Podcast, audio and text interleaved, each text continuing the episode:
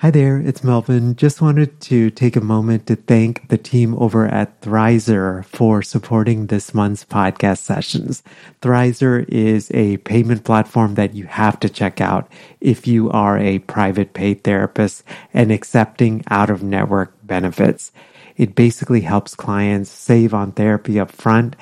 Thrizer can help verify a client's out of network benefit ahead of the first session so that they get transparency up front on what their out of pocket costs will be. I'll tell you more about Thrizer here in the middle of our session, but if you go to sellingthecouch.com forward slash Thrizer, uh, you actually and then enter the code STC upon sign up, you get your first $2,500 in fees waived.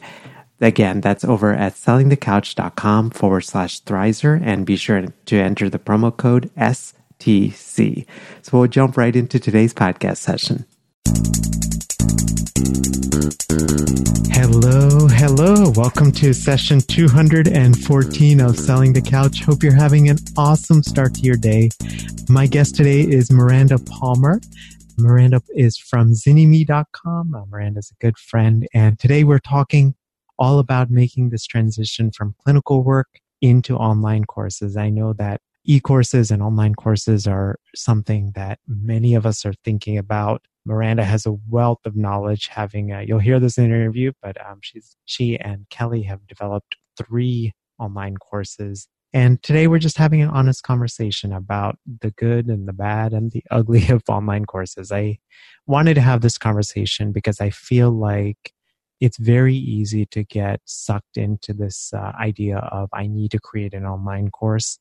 And, but there's some unique challenges that come to online courses. It's a lot of fun and it's neat creating, but especially if you don't be mindful about how you're creating it and some of the hazards and the roadblocks, then, then, you know, just, it can add more stress. And that's the last thing I would want for any of you guys. So before we do get to today's podcast conversation, I just wanted to take a moment to thank the team over at WellnessFi for supporting today's podcasting services and our today's podcast. I don't know why I said podcasting services, but WellnessFi is a brand new sponsor. They actually provide bookkeeping and tax advising and tax return prep for mental health private practitioners. And one of the really, really cool things that they actually do is they have a tiered plan. And so basically, you pay a super reasonable cost depending on the revenue of your business. So you're not paying any more than you need to. And those plans include everything from tax return prep for your business and your household, tax advising, monthly bookkeeping, and then any sort of assistance with compliance. And then if you need some additional things like an S Corp add on or just a state add on, that's just a little bit more, but it's again super reasonably priced. You can find more about WellnessFi and the services that they provide over at sellingthecouch.com forward slash wellness fi. That's W E L L N E S S F I dot com. So we'll get right to today's podcast session. Here's my conversation with Miranda Palmer from zynnyme.com. Hey, Miranda, welcome to Selling the Couch. Hey, Melvin. Thanks for having me here. Um, I, I know we were talking about this right before we get started, but one, I felt like it's been so long since we've connected. I'm just genuinely happy, one, that we get to talk today. And I'm grateful for you and just the wealth of knowledge, and more importantly, just who you are as a person. So I'm grateful you're with us today. Thank you, Melvin. I just love what you do and how you help people. And so I'm excited to be here with you personally and then also with your community to to help and support and hopefully some give some people some direction that they need. Yeah, no, absolutely. And I know that this topic, which is how do we make that transition from clinical work to online courses? I know that this is something that a lot of clinicians are thinking about. You know, I think one of the biggest lessons, I know you've had this realization as well, but like, I was thinking like for a long time, my idea of income generation was that I traded time to create income. Mm-hmm. And it's been, it's been a difficult process, I think, to break some of that and, you know, just all the emotions and the guilt that comes out of that and all that stuff. But online courses, I think, are just such a interesting area to go into because there's just so much potential there. So I'm really looking forward to diving deep into online courses. Me too. It's such a it's such a juicy topic and I think it's also such a topic that online courses in some ways they feel like they've been around for a long time but they're kind of still just getting started. And there are so many examples that you see of these like amazing like wow this online course and it blew up and it changed someone's life. And then you talk with people also who are like i did this online course. Like nothing happened. Yeah and i think that's well i mean that's one of the reasons i wanted to have this podcast conversation because i feel like i've had something similar too like when i've talked to other of our colleagues and they're like you know, I spent all this time and money and energy into this and then like it didn't do as well, you know? But I wanted to actually start kind of at the top, which is like, why online courses right? You know, I think one of the things that we know as clinicians is that people are out there looking for change and they there's a lot of struggle out in the world in relationships and communities and in families. And at the beginning of our careers, sometimes it feels like, especially when we're starting our business and in private practice, it feels like, oh my gosh, if I can just get, you know, my 15 or my 20 clients in the door, if I can just get those people, like, where are those people? I, I I'm struggling to find them. And then once you really create that solid business plan and your business has a, a strong foundation, all of a sudden you go, oh, there's like way too many people that I, I, can't possibly help. All of a sudden, that number that felt like it was that it was out of reach, that it was never going to happen to have that solid clinical caseload. All of a sudden, you're on the other side of that going, I'm getting an extra five or 10 or 20 people calling a week or a month. And there's nobody for me to refer them to that is doing the kind of unique work that I do and what do, what do I do now? How do I help those people? Because it is really a heartbreaking thing to be on the phone with someone and to hear their story, and then to get to the end of it of saying, "Hey, I, I'd love to help, but I really don't know where to send you at this moment. And that really is happening for clinicians all over the country in big cities and in small towns. And so what are our, what are our options, right? Like how do we help people even in a very like in the real I'm on the phone with a real person, not this, even this internet marketing, you know, let me change the world. Just like in a real way, clinicians are trying to figure out how do I help the people who are reaching out, who need this unique thing that I'm providing in the office? And I can't possibly help all of them. There's just not enough of me to go around. I mean, I love the way you're describing because, like, you know, we're talking about online courses, but like it's coming from a perspective of how can I serve those who I can't serve, right? Versus there's this need and now how do I capitalize and make more money? Which I mean, of course, money and income is a in Pat Flynn, I think says this really well. He says income and money is a byproduct of service. And I love the way you're thinking about it because I, I mean, that's what I try to do and, you know, with selling the couch as well. And it's a different way, you know, because then you you're creating an online course where things are it's truly about wanting to help the person and yes. and what they're going through versus how can I, you know, capitalize on what they're struggling with.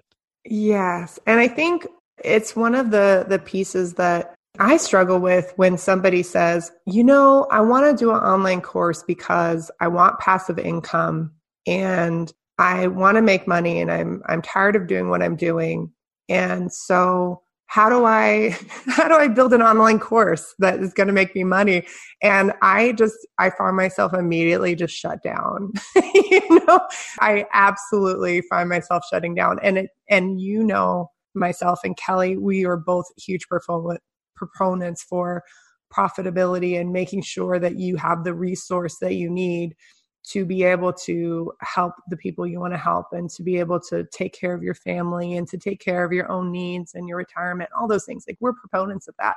But that place of, I want to do an online course just because I financially things are not okay. I think that's a really, it's not the place to start. Yeah, right. Yeah, I think, I don't know, even that sort of mindset, I think it impacts everything from sales page to the content that you create to how it's presented and even the content of the course itself. It really incredibly, like that place of knowing the person that you really deeply want to help and knowing their struggle intimately and having a way to really help them a way that you know works. That is what it's all about. I don't care what you're doing, whether it's an online course or a, a, webinar or you're writing a book or, you know, you're doing a retreat or again, your clinical service. It has to be, I really, truly like care and I want to help people and I know them. And it's through that experience that I think the best online courses are developed, the ones that really impact people in a deep way that goes beyond learning a particular skill or you know consuming content right? Like it's not just that we want to create an online course and we want people to pay us for that course. We want people to be changed. If you don't care whether somebody actually takes in the information and makes change based on it, then you should not be doing online courses. That's my opinion, of course. like it's something important. It's something I think also people look at online courses as and this is and this is going to be probably wildly unpopular but as something that they create and they go oh i created it and now it's done and now i don't have to look at it and my experience with online courses is probably great, but also like a terrible example. Like there's nothing passive about our online course. There is nothing set it and forget it about what we do because we are constantly listening and watching and engaged with our community and digging down deep into how can we get people more change and oh here's a particular maybe even a particular personality or a particular subset that we feel like we're not reaching? How can we reach those individuals better whether whatever their particular learning style is or their personality or their particular places? How do we continually push the envelope and make those shifts? Yeah and that's the i mean you just said it so beautifully well and I, I think the thing i would also add is you know the other side of that which is i completely agree with you like online courses are they're passive in terms of i guess that you know you just need to want, create one course and then you could have multiple buyers in that course. But mm-hmm. yes they take a ton of work to refine and constantly get better in all of those things. Yeah. I think the the other thing that i think this is just something i've learned in my own online course journey which is that i think it's like with an online course in some ways like after you validate it it's better just to get started as opposed to thinking like i need to get it perfect before I launch. Yes. Because yes. Right. I mean, I, I, I don't know. And you said it beautifully earlier, which is there's sometimes you don't have access to data until people go through the course. Right. And so if yeah. you spend all this time trying to validate it, or even in your mind thinking of what the perfect course is, you don't, you may be off, you know? Yes. And actually that's one of the pieces that we we recommend is actually not to create a course before you have a cohort, which is a very different way of, of doing that. To, to create an outline and to have a sense of what you want to provide and what the outcome you want to provide is, is absolutely powerful. But we have found that having a cohort of people, having people who have bought into that process and that you can even have deeper conversations about what exactly they're looking for and what their particular needs are when you are able to infuse that into the course creation process it becomes a much more vibrant and reflective course. So i would rather somebody find their first 10 or 20 people to go through their course and create it with those 10 or 20 real humans in mind knowing that those people have invested in that they are going to go through the process that you're going to be able to communicate in with them and you know create shifts and bonuses and, and changes. This is how we created our second online course. So our first online course we created based on hey here's what we think people need. And it was really great. It was a $300 course and we would spend on average two to three hours talking with each person before they would buy our course which is not the opposite of trading time for money just so you guys know. Like this is the, the least effective way you could possibly like do an online course. And the course really changed people's lives but we didn't know how to market it. We didn't know how to sell online and it was a very steep learning curve to make that shift and change. And when we created our second online course, actually, I should say our third online course, we've done several. We did our third online course, which is our boot camp. We had a very clear idea of what we wanted to include. It was information that we had been coaching and teaching on in all these various ways. And we decided that we want to put this together in a different sort of way. And so we had an outline, we knew what we were selling, we knew what the outcome was. And as we started onboarding people, it actually took a completely different direction than when we thought we would. And it's going to sound like like that's not quite right, but it was actually perfect. We started putting together because people were enrolled in the course and we were thinking, "Oh, you know, we'll do an hour training per day or what have you." And as we were getting ready and people were onboarding, we we're like, hey, here's some quick tips. Here's a 10 minute video. Here's a 15 minute video. You know, here's three things you can do today. And people immediately said, oh my gosh, I love that these are so short. I love that these are so bite sized. Like, is this how it's going to be in the course? And we went, Yes, that's actually a much better idea than what we were thinking, which we could have easily ended up with these 60 to 90 minute videos, putting all this information into these, you know, oh, we want to be really thorough versus, you know, what do, what do clinicians, what do business owners really have time for? They have time for 15 or to 20 minutes at a time sometimes and to then actually take action and then to get into the next part and take action. Well, I'm glad you're mentioning that because I feel like that's a mistake that I've made. And it's a tension that I always feel. And I don't know if think you feel this too.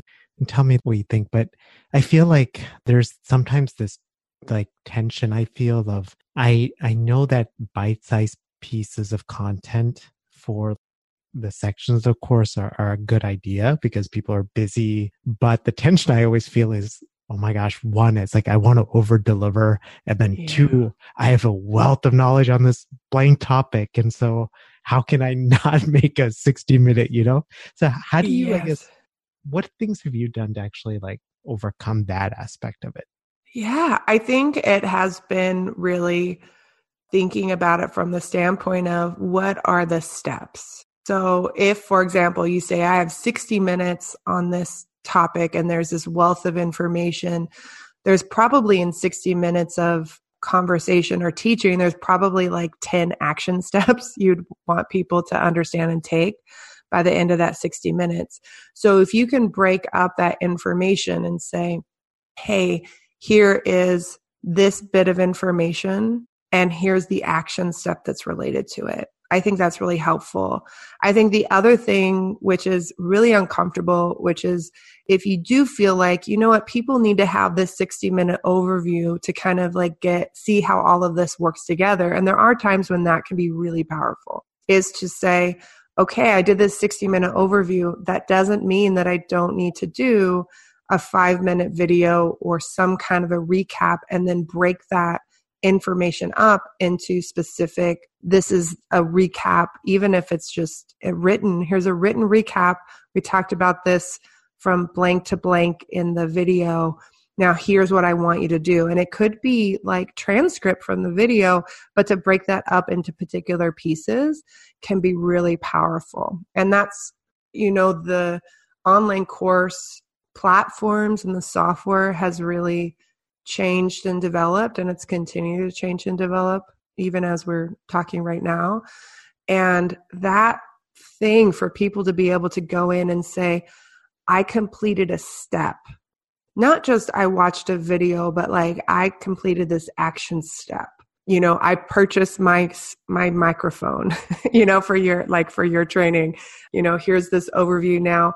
I purchased my microphone.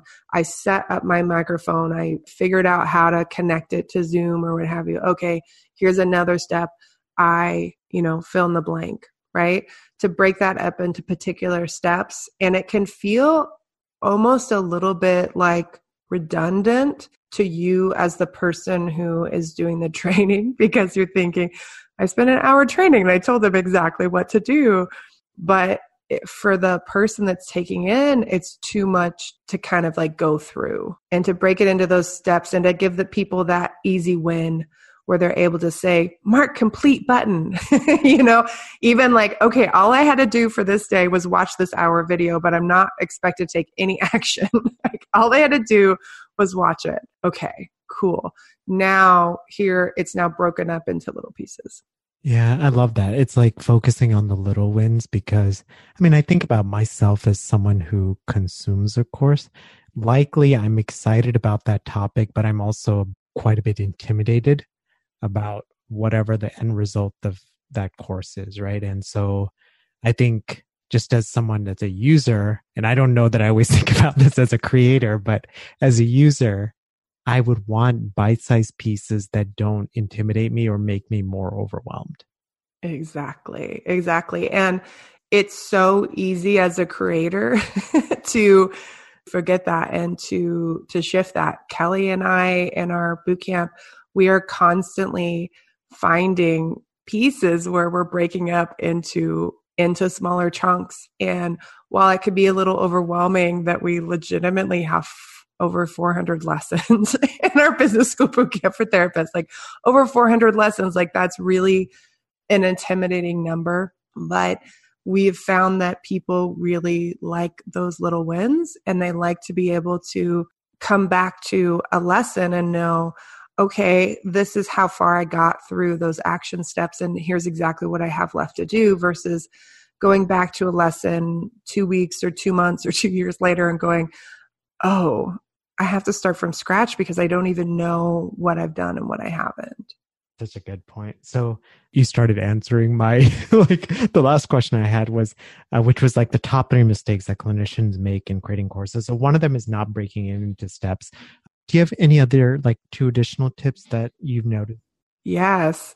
And we talked about one of the other ones, which is not really knowing your audience and having them in mind and just creating something that you think is useful but not something that you've actually tested with real people. And I don't mean tested in terms of you have a course and you've done it, but in terms of you've utilized this with clients, you've utilized this with people in the office or on the couch or in retreats, in trainings, that these are tested ways that you've helped people. And then finally, it's that putting the entire course together without selling it and without having a plan with how to reach people and actually onboard them into um, purchasing your program because it is such an easy thing for us to create content as therapists. Most of us are geeks, you know, like we love going to school. Many of us have taught, like I've taught at several universities and, you know, spoken at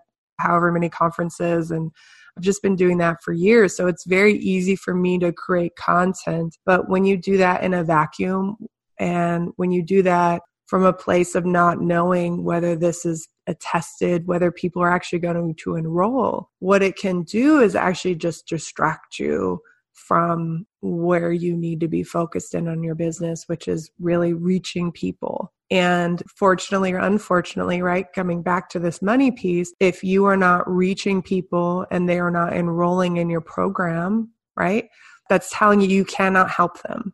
Like you cannot help them. And whether your program, eh, you know, as, and again, to start out, I actually sometimes think it can be helpful for a therapist or a creator to even create free content and to see whether they can even quote unquote sell their free content because i think that's an important piece if don't create don't spend thousands of dollars and hundreds of hours creating something when you haven't figured out how to create a piece of content that somebody says, yes, that's worthy of my email address. Right. If you haven't figured out that process, there's, you're not going to get, people are not going to give you money. yeah. Like, I guess that's such a good point because you're, I think a lot of us, we get to that we think in terms of, okay, they're going to buy the course and then this is what they're going to get. And we don't think to always validate, which is actually one of the other questions I had, which is we started talking about this right at the beginning, which is, you know, many of us have these great ideas for online courses. The reality is they do take a lot of work. And then the other reality is, you know, I've, I mean, you shared this and I've come across a lot of our colleagues who have put in, I mean, you know, lots and lots of hours and thousands of dollars. And I mean, they've like hired, you know, video production companies to come, editors, everything, right? And yet they haven't validated the course, right? Which I think that's such a key step because how do you know if, one, how do you know people even want this content, right? And so, what are, for you, like, what are three indicators that an online course could be, that it could actually develop into an online course? How do you, I guess, how do you validate three ways that you can validate that? Yeah, three ways that you can validate. So, one thing that I think it's almost like I'm going to say this almost in a little bit different way, but like, how do you validate that you're ready to create an online course as as a clinician or what have you? And I think the first thing is that you have a a clear community of people that are coming to you in particular for a particular issue or topic. And that piece, whether that some most of the time this means that you're getting like significant traffic to your website. Most of the time. Sometimes you might have a Facebook group or some kind of other way of engaging people, but you need to have a very clear audience that's coming in. And one of the things I think is interesting is when you look at just general conversion rates. I, I always love it when a therapist is like, I'm getting you know, hundred views a week, but I'm only getting like two people calling me. And I'm like, yeah, that's about right. And they're like, what? like it's about, you know, from one to 3% of people that are be converting from your website. Even if you have a really great website, you're not going to have, you know, 70 or 90% of those people who are ready to call because people are in different stages of change.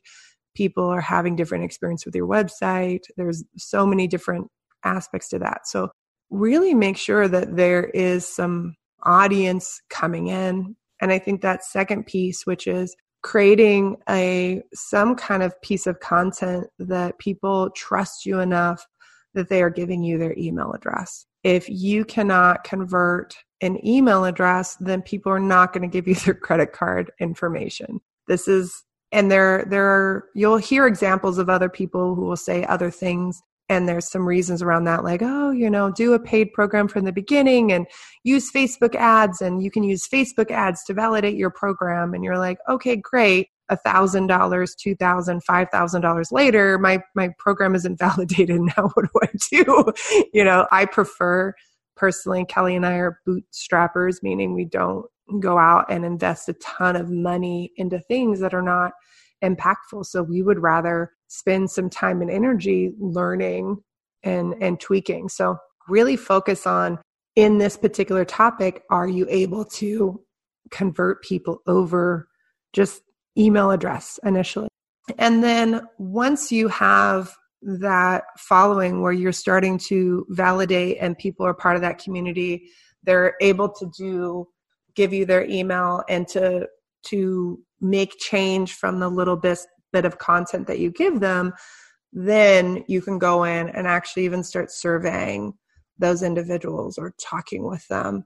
And again, thinking about from a very conservative standpoint, if 1% to 2% of those people enrolled in your program, what would that look like?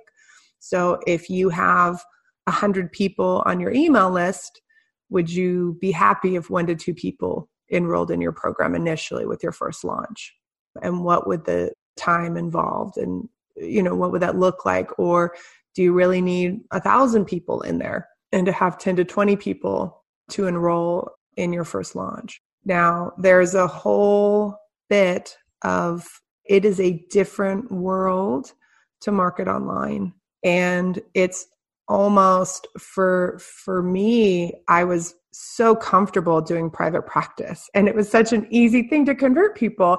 And i like oh i know about business. I i'm help i know how to help all these people do their business. And then all of a sudden i moved to to doing these online courses and it was like relearning business from the ground up so know that it really is a new avenue completely there are some pieces that do overlap but probably less than you realize. And to do it and do it well and have this be a real stream of income, it is, it's going to take you going and digging in and learning this particular method of selling.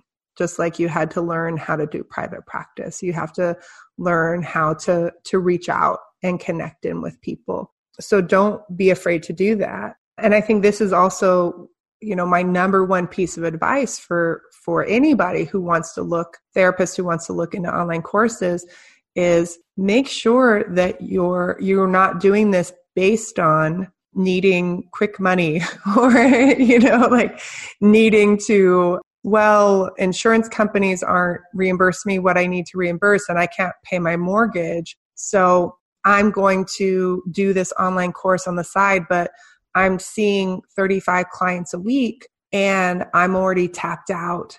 And now I'm adding on basically another business completely on top of it. Like, again, this idea of passive income is often a misnomer, especially at the beginning. Like, make sure that you have a solid, stable source of income, that your marketing is on track, that you that things are flowing in that business and that if you pull your attention away that it's not going to stop your income isn't going to shift and make sure that you have enough time to actually do this that it's not something that you're doing you know every weekend you're spending 20 hours on this project meaning you're not taking any downtime.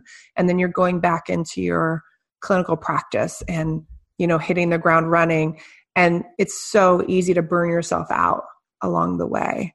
You really have to make sure your practice is flowing and solid and profitable and carve out some time. Make sure things are streamlined where you go you know what? My business i work let's say you you no more than 40 hours you're carving out and saying wow i've figured out how to do my private practice in this 32 hours. Now i have 8 hours a week that i can commit to this other stream of income to figuring out these online courses. And that when i'm doing those eight hours there's still room for everything that i need to do in my business in those other 32 and my business income isn't all of a sudden i shift and i go oh my caseload just dropped right because i'm trying to work 60 78 hours a week the amount of clinicians that are overworking right now is astronomical and many of them don't even realize it. I get on the phone with people, I have conversations, I find out what their caseload is, I listen to them for two or three minutes, and then I say, How many hours are you working a week? They go, I don't even know. I said, Well, here's the math that I just did. I hear a minimum of 55 hours a week and probably closer to 65. And then they stop and they go, Yeah, that's about right. I said, How are you feeling in your body? Not good. How's your medical? You have any autoimmune things popping up? Actually, yeah. Ooh, right? Not really great. So, really, like, I think it's such a powerful thing. We as clinicians need to reach more people. There's coaches doing these online courses who don't have half of the expertise and, and passion that you do. I think it's really important for us to get out there, but we need to do that from a place of balance and from a place where we have the space to do this. That's so much good wisdom in that. Miranda, I can't believe this time just flew by. like, it really did. I'm so grateful for you because I, I feel like I wanted to have this conversation because I feel like, especially as online courses and even this whole like online course creation platforms, all this stuff really explodes. I mean, there's always this and I feel it like on the internet. It's like online courses are the the the golden egg, you know. And I I wanted to have this conversation because one, I love to just be real on the podcast and online courses offer so much potential, but I think we have to balance it with all of these other things. And I especially love that last point you made about making sure that you have the business streamlined and you have hours where you can actually free up to work on your course. Because I found, I mean, it's such a simple piece of advice, but it's so powerful because if you have those other things set up, then it allows you to be more creative and validate the course and then create like a truly awesome course that you feel passionate about instead of creating a course where you're scared it's not going to do well and then you're driven by other things besides service. Yes, or you're you're throwing money and time at it through ads that you don't understand how they work or you're hiring someone to do this and all of a sudden you go I was already in like a tight position and now I'm in a tighter position. People don't, as therapists, we like to take ownership of things, right? So when something doesn't work, we go, there, not something was wrong with the process there's something wrong with me. We are so good at that as therapists. Like we are so, like we talk about like not being shame based, but we are like super like susceptible to that shame basing. There's something wrong with me. I did it wrong. My program isn't good enough. People don't like me versus going, Oh, I probably I haven't dug deep down into how to do this. This is a very specific skill set and it takes work and energy and i'm trying to push this into a schedule and a life that's already like pretty full. And one of the things i don't know how many clinicians i've worked through this with who have wanted to do online courses as a stopgap of i'm struggling financially and 99.9% of the time what they need is not an online course. It's they need to dig into their business and they're ignoring real issues and they're uncomfortable with the cost of doing business and charging what they're worth. And they're trying to manage this through this other online course. And guess what? If you're uncomfortable with money and business and charging what you're worth, you're going to replicate that's those same issues in your online course or any other business that you do. Yeah, such good such good tips. Miranda, you guys are doing a lot of stuff over at Zynnyme, including creating a brand new community that's off of Facebook. Um, would you mind just telling us a little bit about that and how we can find it? Yeah, you know, we there's so many things that are great about Facebook, but there's a lot of things that are not great. And we are really excited to have a free online community for people in private practice on a platform called Mighty Networks. You can go into your app store, download Mighty Networks onto your phone, and you can type in Zynnyme, Z Y N N Y M E. And we have a free community for private practice that also includes trainings and courses and everything that you need right there to get started in changing or shifting your private practice. And it's so great because you can have topics that are where things are in particular categories and you can unfollow or follow particular topics that actually are inter- interest to you. We also have a pre-licensed community over there for any of those pre-licensed people listening to the podcast. We love you too. And there is a whole community for people that are gathering hours and doing exams as well and it's something that you can you don't have to get sucked in to this stream or ads or all these other things. You can just go in do what you need to do and then go on with life. Perfect. And i'll definitely link to that in the show notes which you guys can find over at sellingthecouch.com forward slash session and the number 214 miranda thank you again for doing this and i'm just so grateful for you. I am so grateful for you too. Thank you. Bye. Bye Hi there. Hope you enjoyed my conversation with Miranda.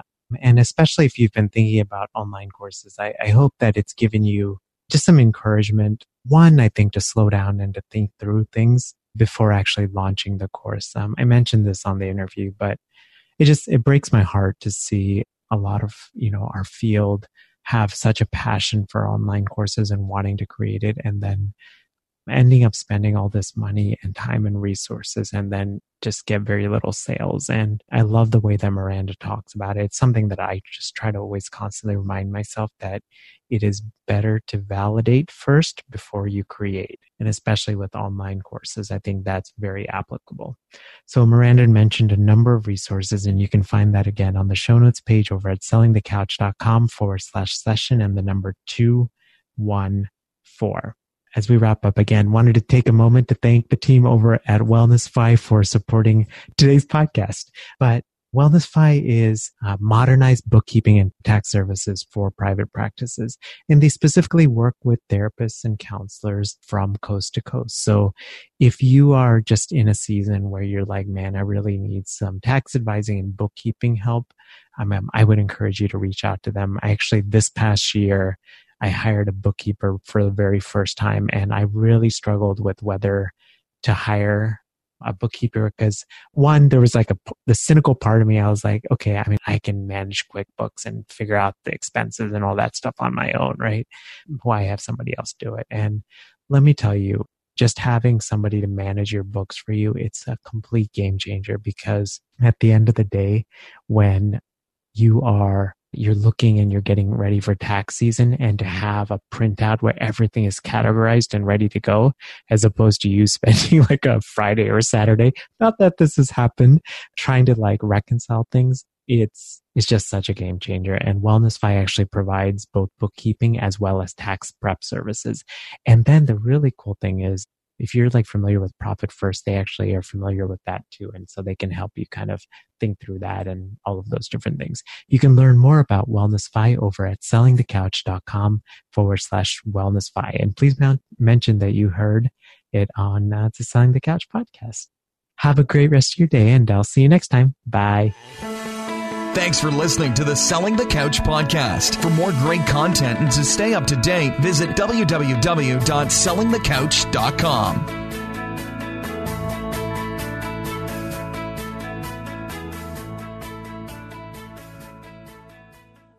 So, if you've been listening to the STC podcast for a while, or you've been listening to podcasts and you've had this thought of, Mel, I would love to launch my own podcast in order to grow my business, just wanted to encourage you to check out our free podcasting workshop, which is over at sellingthecouch.com forward slash podcasting workshop. You can basically sign up at a day and a time that works for you. It's 90 minutes. And when I do these workshops or when I record them, I truly believe in quality teaching, so it's going to be well worth your time. We're going to go through gear recommendations and how to launch strategically and how to think about monetizing your podcast and how to line up your podcast with your existing offers and how to do it strategically and authentically uh, and not salesy and slimy. Um, and all of those things. So again, the link is over at sellingthecouch.com forward slash podcasting workshop.